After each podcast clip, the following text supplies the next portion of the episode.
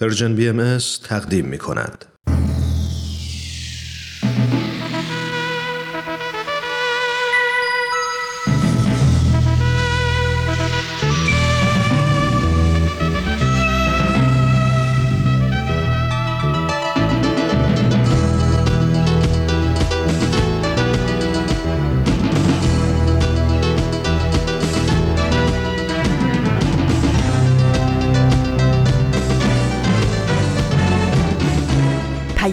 دوست. برنامه ای برای تفاهم و پیوند دلها.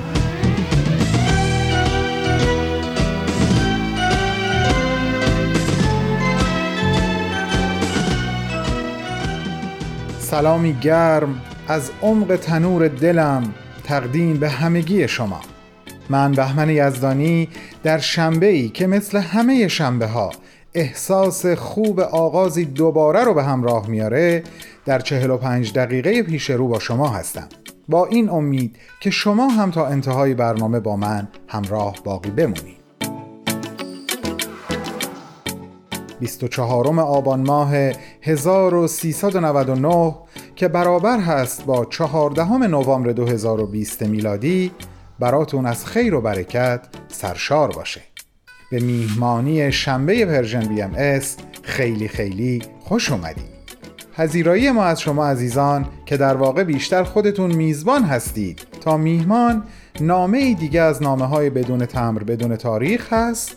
به همراه قسمت های دیگه از چشمه خورشید و گفتگو در قرنطینه. چرا دم در؟ بفرمایید داخل خواهش می‌کنم.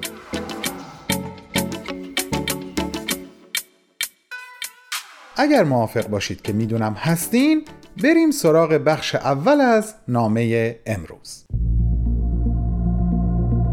تو این میونه راه عمر یک نگاهی پشت سرت بنداز بهمن. پشت سر. حرفای دلتو توی این نامه ها به اونها پر از یاد و خاطره ها و شادی ها از یابی ها از آثارشون. خیلی از اون آدم ها دیگه تو این دنیا زندگی نمی ولی تأثیری که روی تو یا بشینی براشون نامه میشه اما در عالم خیال نامه تو می‌تونی اونها رو براشون بفرستی. نامه هایی بدون تمر بدون تاریخ.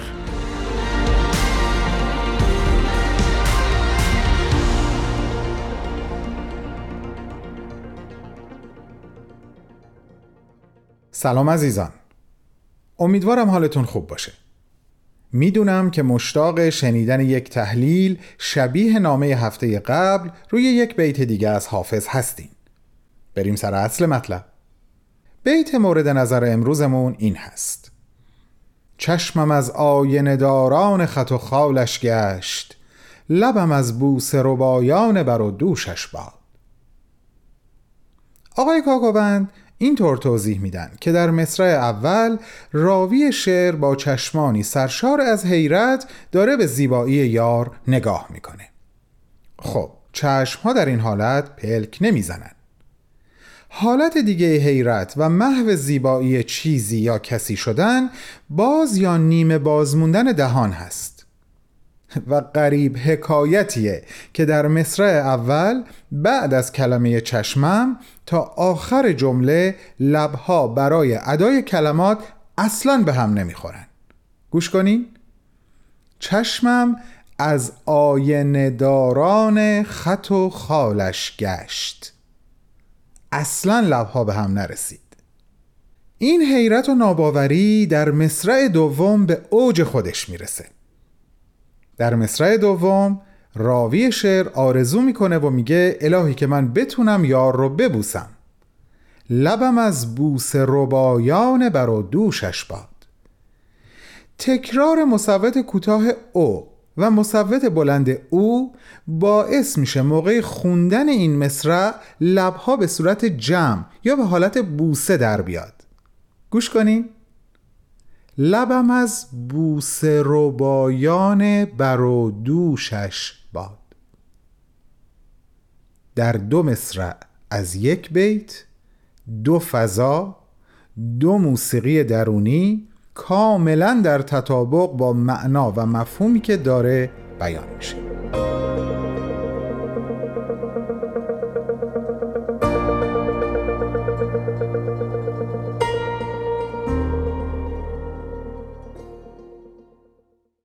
خسته نباشین.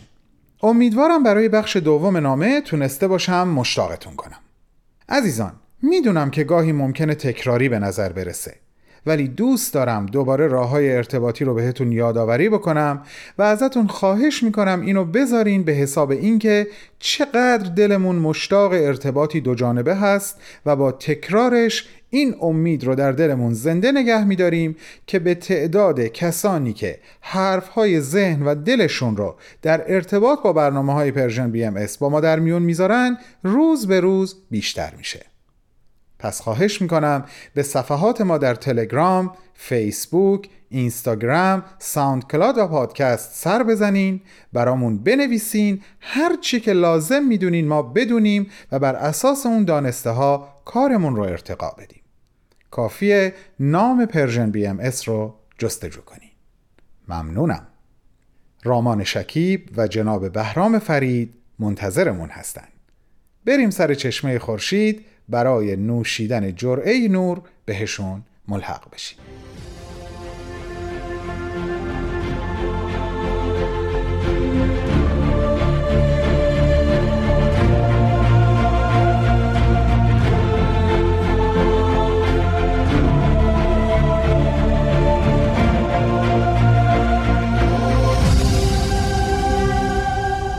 چشمه خورشید.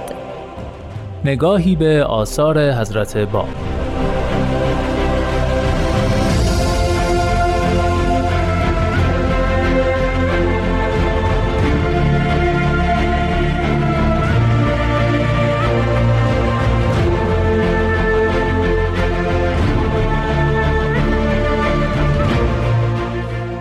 شنوندگان عزیز رادیو پیام دوست با درود رامان شکیب هستم. و با یکی دیگه از برنامه های چشمه خورشید با شما همراهیم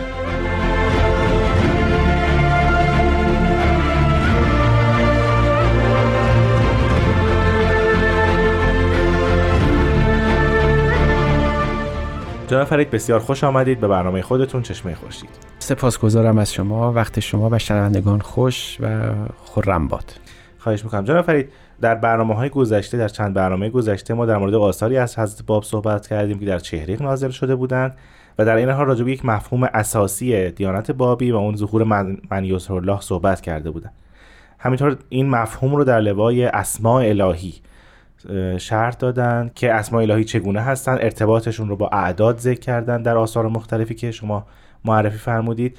و چیزی که فهمیدیم این است که مهمترین نکته آثار حضرت باب در این دوران که در دوران چهریق باشه ظهور موعود بیان یا همون من الله است. بله. در این برنامه آیا همین خط سیر رو ادامه خواهیم داد یا اثر دیگر با مفهوم دیگر رو معرفی خواهید کرد؟ بله. حالا می‌خوایم با یه جنبه دیگری از آثار است باب آشنا بشیم و اون شن مناجاته که یکی از شون چارگانه نزول آثار یا شون خمسه در چهریق بله. تعبیر کنیم. یه سلسله از آثار حضرت باب در خصوص مناجات ها زیارتنامه ها دعاها و اسکار وجود داره که اگر این برنامه که اگر این سلسله برنامه خالی از این قسمت بود شاید ناقص میموند.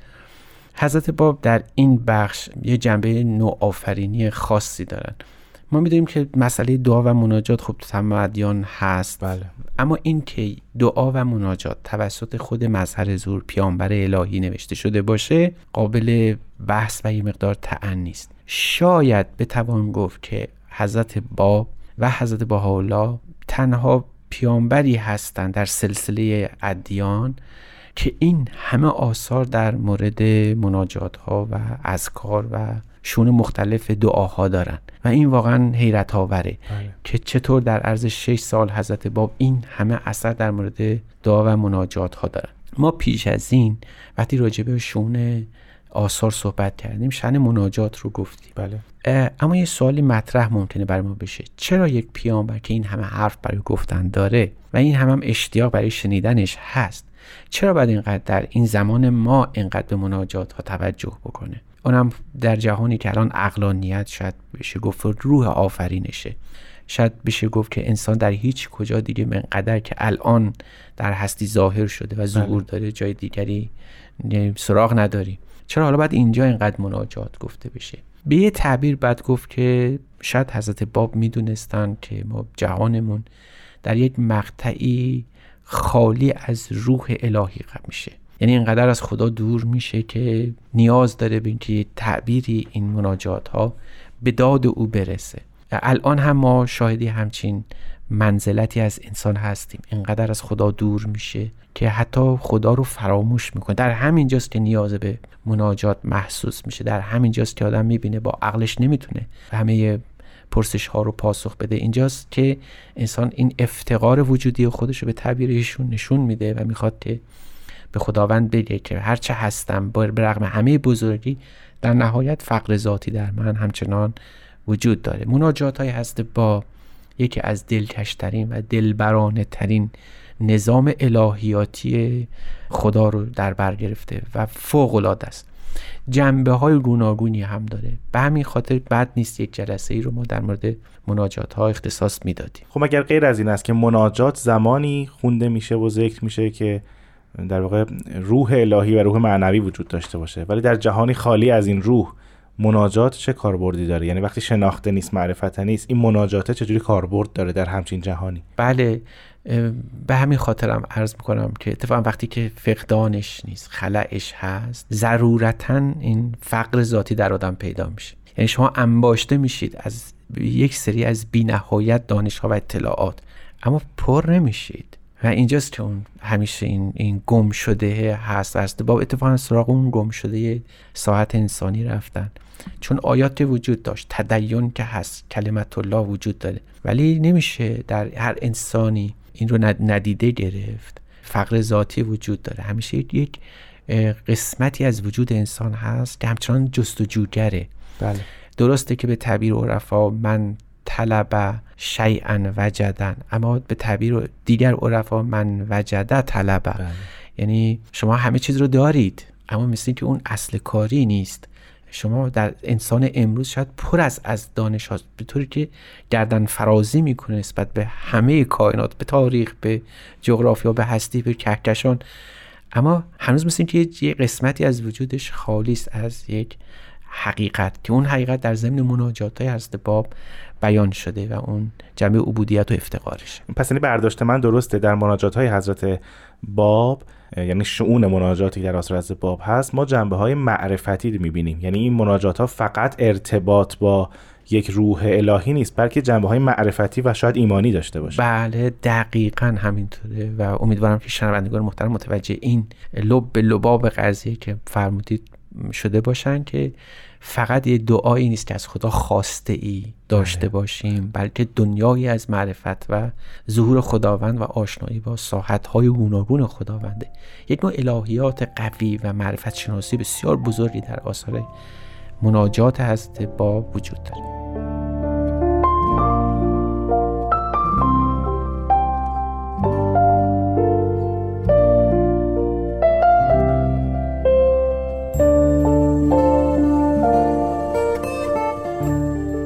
جناب فرید با توضیحاتی که در مورد مناجات ها و شعن مناجات در آثار حضرت باب صحبت فرمودید خیلی مشتاقم بدونم که این مناجات ها به چه شکل هایی در چه صورت هایی نازل شده.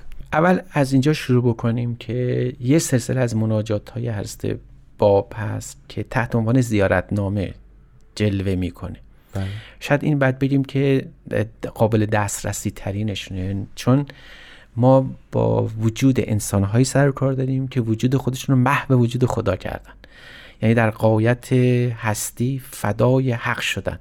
و اینها خودشون رو به صورت ظاهری هم در راه حق شهید شدن مثل الواح زیارتی در مورد قلی شیخ تبرسی یک دفعه راجبش صحبت هایی شد. بله. الواح زیارت شهدای سبعه تهران هست. اون هفت نفری که در تهران شهید شدن.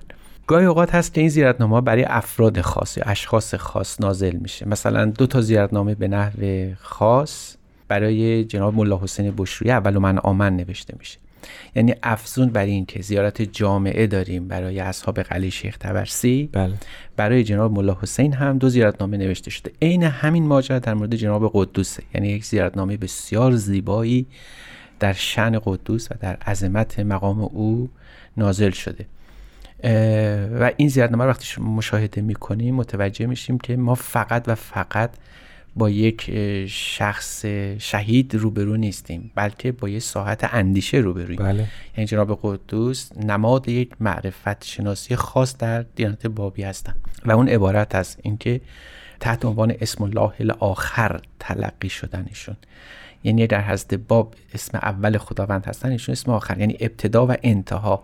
دو انسانن. حالا شما می‌تونید تو نماد اسم اعظم که جلسه پیش صحبت کردیم که به صورت بله. هیکل هست به تعبیری هم حضرت باب و جناب قدوس حضرت بالا حضرت اعلا حضرت بالا حضرت عبدالبها رو هم در همونجا نماد پردازی کنید. ببینید همین عنوان نشون میده. با همین عنوان شما متوجه میشید که ما با یه جهان معرفت سر کار فقط این نیست که تجلیل مقام جناب قدوس شده باشه که همینطور هم هست. یعنی تجلیل مقام او هم هست. هست با به نحو عاشقانه جناب قدوس رو خطاب کردن. قدوسون قدوسون قدوسون انما البهاء من الله علا فعادک و فعاد من فی فعادک یعنی شما می‌بینید که تمجید می‌کنن. نه تنها جناب قدوس رو هر کس دوستدار قدوسه و هر کس دوستدار دوستدار قدوسه. این خب در ادبیات اسلامی شاید سابقه داشته باشه ولی به این نحو عاشقانه البته کمتر دیده شده. ما یک زیارتنامه از حضرت باب داریم در مورد امام حسین. اون در کدوم بخش قرار می‌گیره در این مناجات های حضرت باب؟ زیارتنامه درباره امام حسین در مورد حضرت علی در مورد فاطمه. بله. اینها از آثار حضرت اعلی هست و در دسترس. اما باید بگیم که اینها در واقع مقدمات ظهور مکرر این حضرات یعنی امام حسین حضرت علی فاطمه در ظهور جدید هستند. یعنی رجعت صفاتی محسوب میشن یعنی همون امام حسین و حضرت علی و فاطمه که ما با این سبقه ذهنی در نظر داریم بله. الان در ظهور جدید همین انسان هایی هستند که امروز در خدمت دین بابی و حضرت باب قرار دارن و به مقام شهادت هم رسیدن. یعنی می‌خوام بگم اگر او در گذشتش این the past هست ولی اینها این future هن در آینده مطرح شدن. به این خاطر شاید بگیم که مشترکاتی بین این زیارتنامه ها وجود داره و این مشترکات به اشخاص بر نمیگرده بلکه به اون روح خاصی که در اونها جلوه کرده برمیگرده یعنی بله. مسئله ایمان. خب جناب فرید فرمودید که زیارتنامه ها یکی از جنبه های مناجات های هست با بود. جنبه های دیگر چیست؟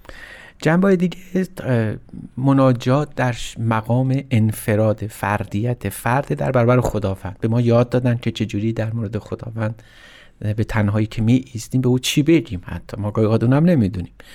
ایشون توضیح میدن به ما یاد میدن که وقتی در مقام الوهیت قرار میریم در برابر او میستیم لقاء خداوند رو به چشم دل می‌بینیم بعد چجوری با او صحبت بکنیم؟ بله. ما اینو بلد نیستیم نمی‌دانیم.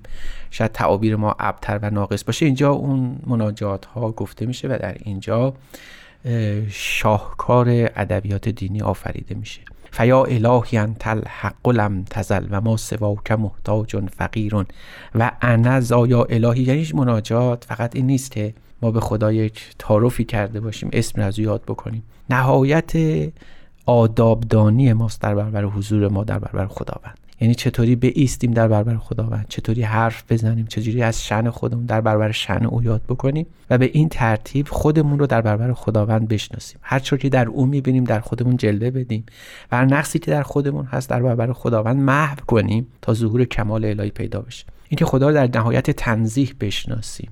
اینکه خداوند رو در اسما صفاتش به نحو بارز بشناسیم. این شن از مناجات ها واقعا احتیاج داره به شاید چندین برنامه که ما ساحت بندی کنیم باب بندی کنیم در مورد محتوای مناجات های هسته با. در این بخش شاید بگیم که بشه شاید یک یا دو دفتر حجیم از مناجات های هست باب فراهم کرد. فقط فراهم آوردن بخش مناجات از کتاب الاسما خودش به نظر می‌رسه یک دفتر مستقل باشه و کنکاش در اون و جستجو و بررسی اون یه زمان بسیار طولانی نیاز داره.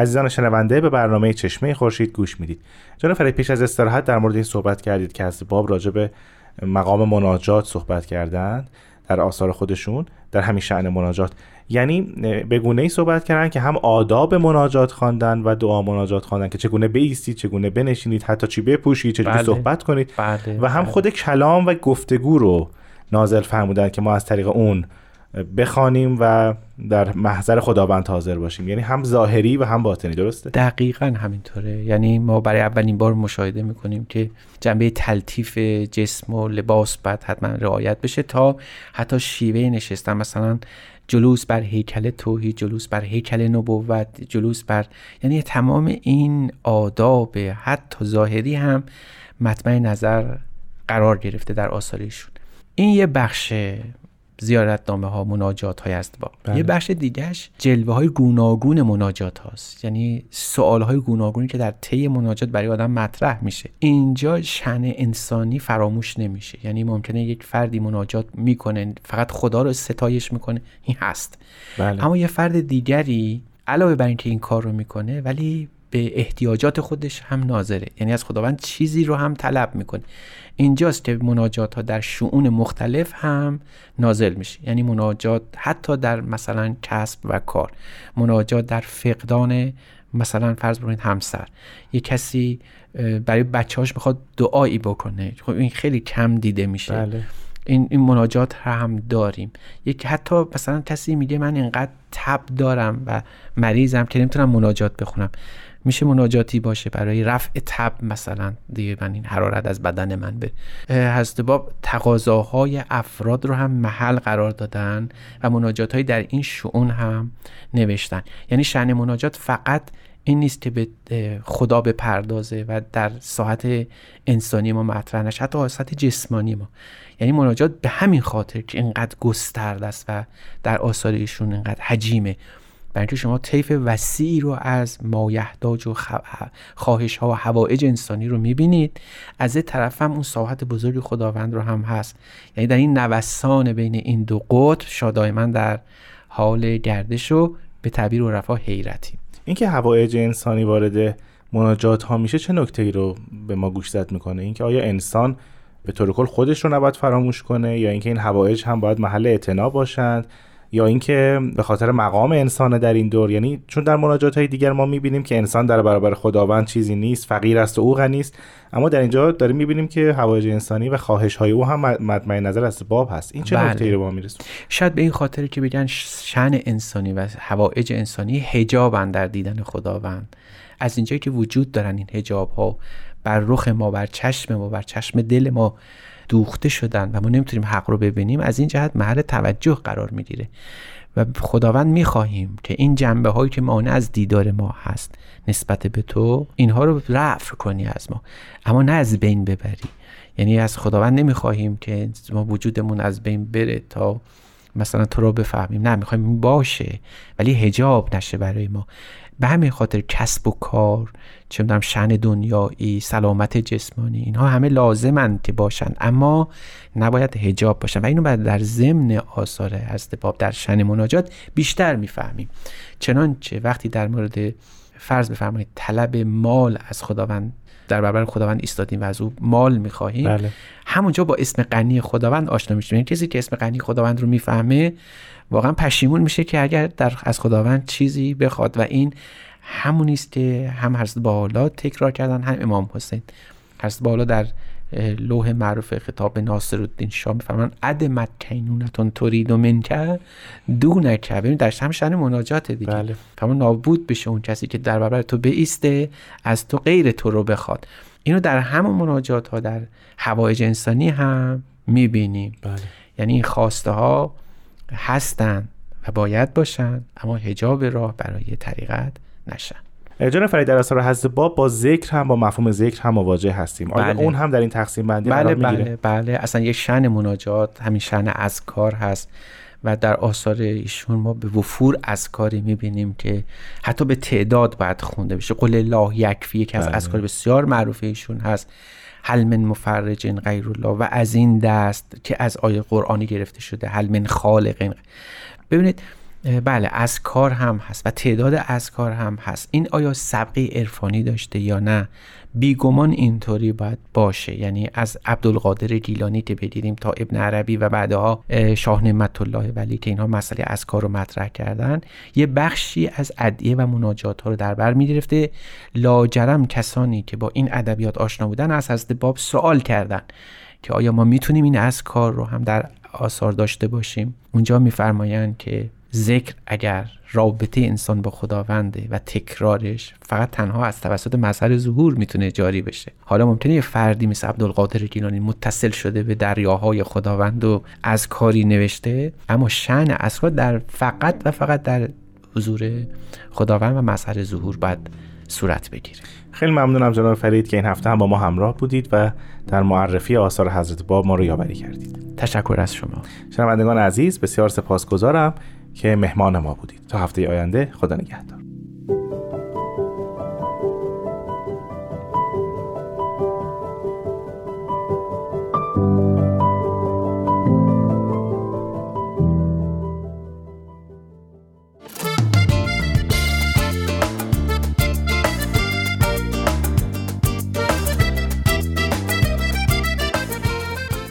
همراهان عزیز Persian BMS خواستم اعلام بکنم که از آغاز ماه اکتبر برابر با دهم مهر ماه اطلاعات پخش 24 ساعتی شنیداری رسانه Persian BMS تغییر کرده. می‌تونید ما رو بر روی ماهواره Hotbird 13 سی دنبال بکنید با این تنظیماتی که الان میگم. DL frequency 11034 DL polarity vertical. transponder 126 symbol rate 27500 و FEC 34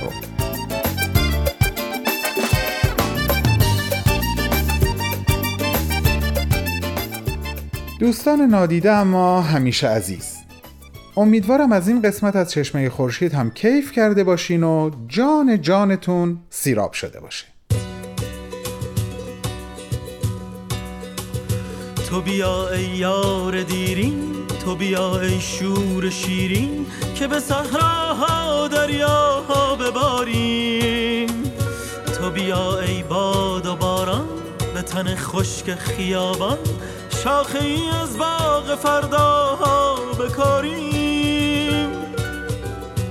تو بیا با هم دوباره در شب سرخ ستاره آسمانی از کبوترها بپاشیم. تو بیا ای خنده دور در سهرگاهان پرنور سرخوش و خندان لب و دیوانه باشیم. اما که کشان نشان از تو زمان بدون تو سر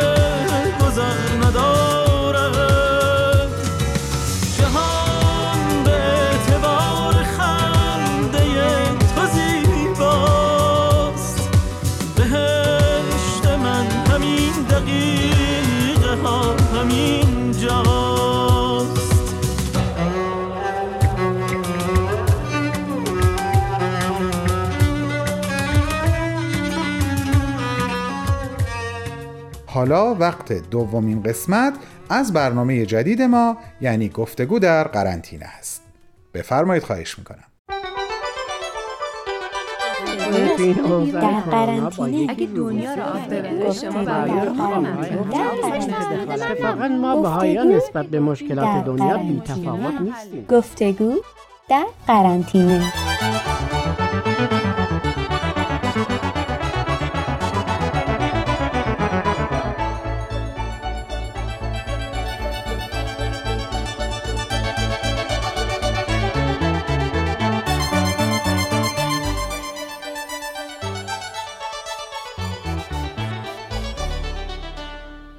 بابا بزرگ وقت دارین صحبت قبلیمون رو ادامه بدیم؟ چه چیزی بهتر از صحبت با نوه گلم درباره یکی از روش های جامعه بهایی؟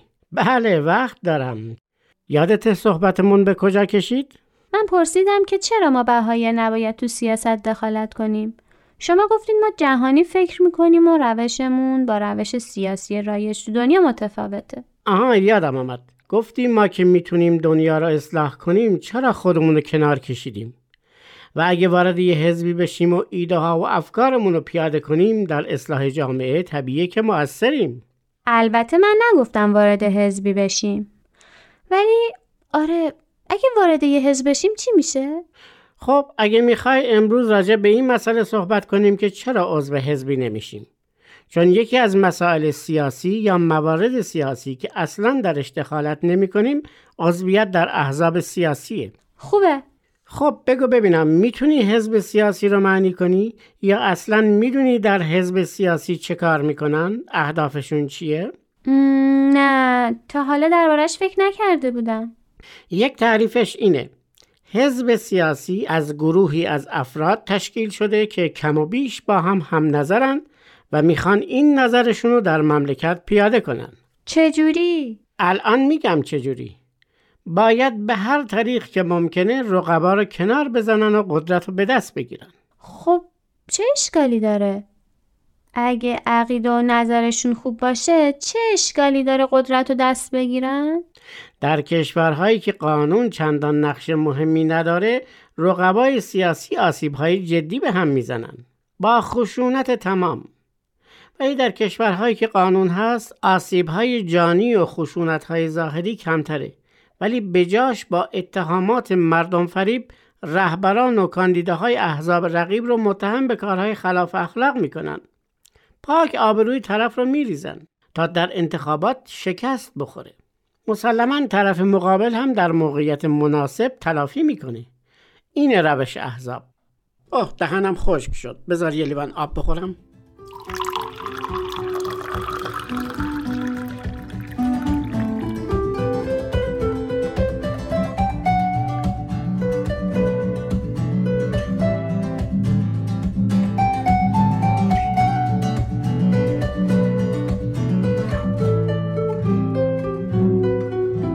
داشتم بهت می‌گفتم که روش احزاب چطوریه. حالا به من بگو این روش ها با اصول اعتقادات بهایی که به صلح و اتحاد و محبت پایبنده جور در میاد؟ خب پس چطور باید مشکلات جامعه رو حل کرد؟ نمیشه که دست رو دست گذاشت. مگه بهایا اجازه دارن دست رو دست بذارن و کاری نکنن؟ اصلاح عالم کار کوچیکی نیست عزیزم. زحمت میطلبه رنج میطلبه فداکاری می‌خواد. مثلا؟ مثلا صداقت داشتن. وقتی می‌بینی تو جامعه زندگی می‌کنی که دروغ رواج داره و همه دروغ رو یک مسلحت می‌دونن صداقت داشتن یک عمل انقلابیه و تو نمی‌تونی به راحتی بقیه زندگی کنی. یعنی می‌خواین بگین راستگو بودن یه کار سیاسیه یا دخالت در سیاسته؟ آفرین. البته در کشورهایی که حکومت تو همه شؤون زندگی مردم دخالت می‌کنه و جلوی آزادی بیان رو می‌گیره. ببین نوه گلم توی خیلی از کشورها که آزادی بیان وجود نداره هر کس حرف راست می‌زنه یا میره زندان یا از خیلی امتیازها محروم میشه. و اگه هرچی حرفش درستتر باشه محرومیت و سختیهاش بیشتره.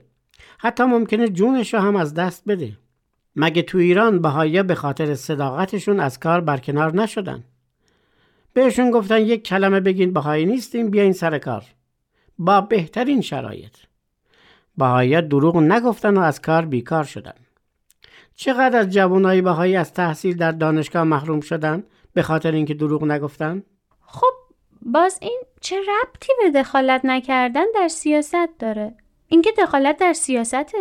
آفرین آفرین. در مقابل سیاست حکومتی که جامعه رو می‌خواد نابود کنه و میگه اگه می‌خواین نابود نشین باید دست از عقیدتون بردارین دست بر نداشتن و استقامت کردن یک عمل سیاسی خطرناکه. دیدی که ما بهایا خطراتش رو هم به جون خریدیم. یعنی در هر جای دنیا که اخلاقیات فراموش شده باشه کارهای صحیح و درست میشه یک عمل شجاعانه. آفرین مرحبا. وقتی ترک فضیلت های اخلاقی و روحانی جزو برنامه یک سیستم حاکم باشه فضیلت داشتن محبت و انسانیت و دستگیری از ضعفا و کمک به ناتوانان یک عمل سیاسی. اون دستگاه فشارخون منو بیار. یه فشاری ازم بگیر بعد با هم صحبت می‌کنیم. من فشاری از شما نمی‌گیرم بابا بزرگ. فشار خونتون رو می‌گیرم.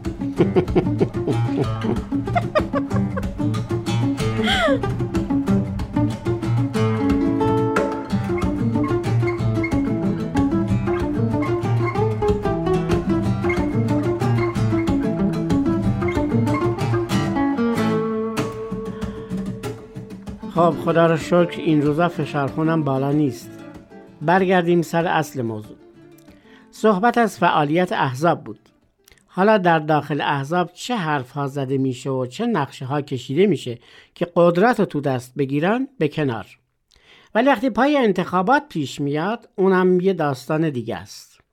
یکی باید کاندید بشه.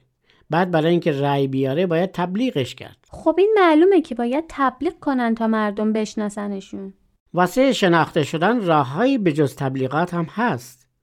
اینو باید بگم که ما بهایا این بخش از دموکراسی رایج رو یعنی کاندیداتوری رو و تبلیغات رو نمیپسندیم و قبولش هم نداریم.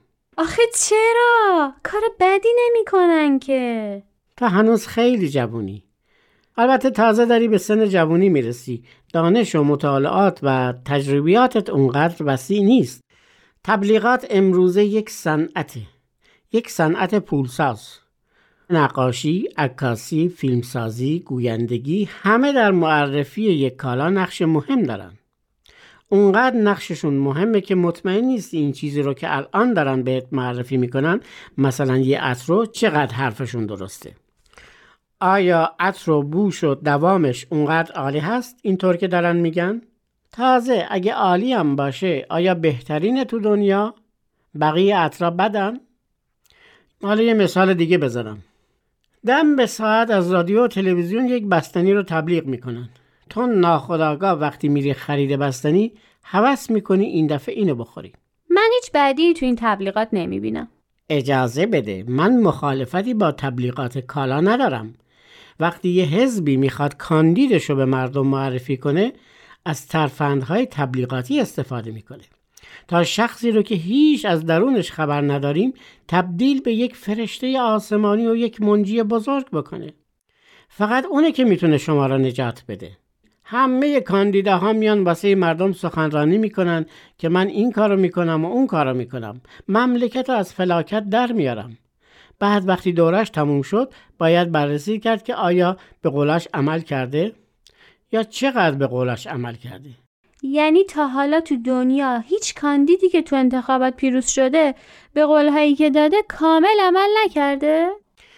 در کشورهایی که قانون هست یا آزادی بیان هست ازش می‌پرسن که چرا تا حالا به وعدهات به اون ترتیبی که گفتی عمل نکردی و اگه هم کرده باشه مطمئنا بخش های دیگه از مملکت رو شاید به رونق نرسونده باشه. بازم نمی‌فهمم. چطور به قولش عمل می‌کنه ولی به بعضی از بخشای مملکت توجهی نمی‌کنه؟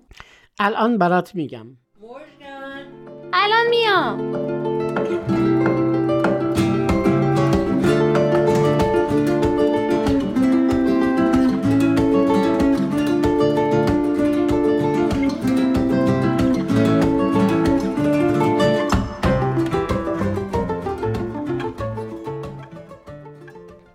می‌گفتین. به کجا رسیدیم؟ من پرسیدم که چطور به قولش عمل می‌کنه ولی به بعضی از بخشای مملکت توجهی نمی‌کنه؟ مثلا حقوق کارمندا رو قول میده زیاد کنه. به صنعت توریسم توجه بیشتری بکنه و وام بده. به اونایی که می‌خوان مثلا هتل بسازن. این شخص برای اینکه به قولش عمل کنه پول زیادی از بودجه مملکت رو می‌ذاره کنار برای وام در صنعت توریسم. حقوق کارمندا رو هم زیاد می‌کنه و خوشحالشون می‌کنه. ولی قول نداده که به مشکلات روستاها برسه. بعد در روستاها بحران درست میشه. برای اینکه زندگیشون به چرخه روستاشون رو ول می‌کنن و میان جذب صنعت توریسم میشن. همینو بگیر و برو به سایر مسائل زندگی توی کشور. اگر کسی میگه من می‌خوام عادل باشم عدالت داشته باشم باید اعتدال در جامعه به وجود بیاره. باز این چه ربطی داره که نباید خودش رو تبلیغ کنه؟ مردم باید بشناسنش. آین بهایی میگه هر کس خدمت خالصانه و بدون توجه به پست و مقام انجام داد لیاقت داره که مسئولیت اداره جامعه رو به عهده بگیره. باید هر کس جوهر خودش رو تو جامعه نشون بده تا مردم به اعمال و رفتارش رأی بدن نه به رنگ و لعابی که به سر و صورتش زدن. اگه از این به بعد به اخبار به خوبی توجه کنی و میتینگ های تبلیغاتی کاندیداها رو در سراسر دنیا از تلویزیون ببینی اون وقت در عمل می‌بینی که چه کارهایی می‌کنن تا نظر مردم رو جلب کنن. که اصلا ربطی به مشکلات مردم نداره. یعنی می‌خواین بگین منافعی براشون داره که این کارا رو می‌کنن؟ اگه برای همه نه برای عده زیادیشون آره. من دیگه مخم داره سوت می‌کشه. بذاریم این صحبت واسه بعد. ولی چیزهای دیگه ای هست که برات میگم اون وقت بیشتر مخت سوت می‌کشه.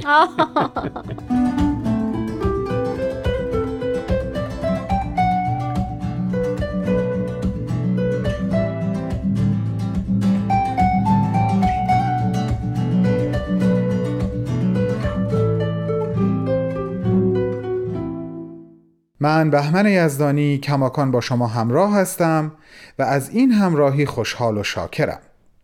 آدرس وبسایت ما یعنی www.persianbms.org رو به خاطر بسپارین و app Persian BMS رو هم فراموش نکنین.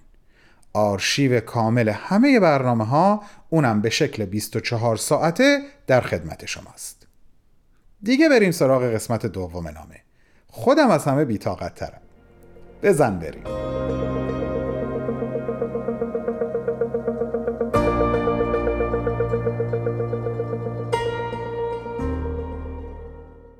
عزیزان بیخود نیست که گوته شاعر نامدار آلمانی در سن هفتاد سالگی خودش حافظ رو کشف می‌کنه و از این شناخت به عنوان بزرگترین کشف عمرش یاد البته ما موسیقی درونی رو در جای جای اشعار دیگه حافظ و البته بقیه شعرامون چه کلاسیک و چه معاصر می‌تونیم بشنویم.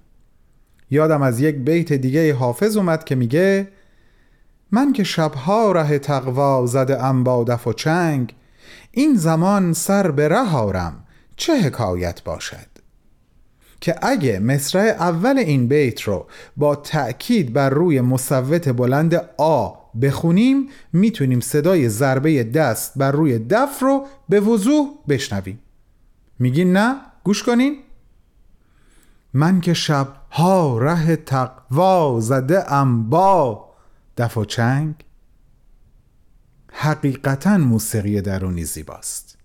یا اون بیت معروف از شاهنامه فردوسی ستون کرد چپ را و خم کرد راست خروش از خم چرخ چاچی بخواست که تکرار های خ و چه کشیدگی کمان رو به گوش ما میرسونه. من باز هم از های آقای رشید کاکاوند عزیز غرق حیرت شدم. مطمئنم شما هم همینطور. به احتمال زیاد نامه بعدی رو خطاب به ایشون می نویسم و هفته بعد اینجا با همونو میشنویم. امیدوارم به اندازه من از این تحلیل که فقط روی یک بیت حافظ انجام شده بود لذت برده باشین و جانتون جلا گرفته باشه. به زودی با دست پر برمیگردم. تا اون موقع مراقب خودتون باشین. ارادتمند یکایک شما بهمن.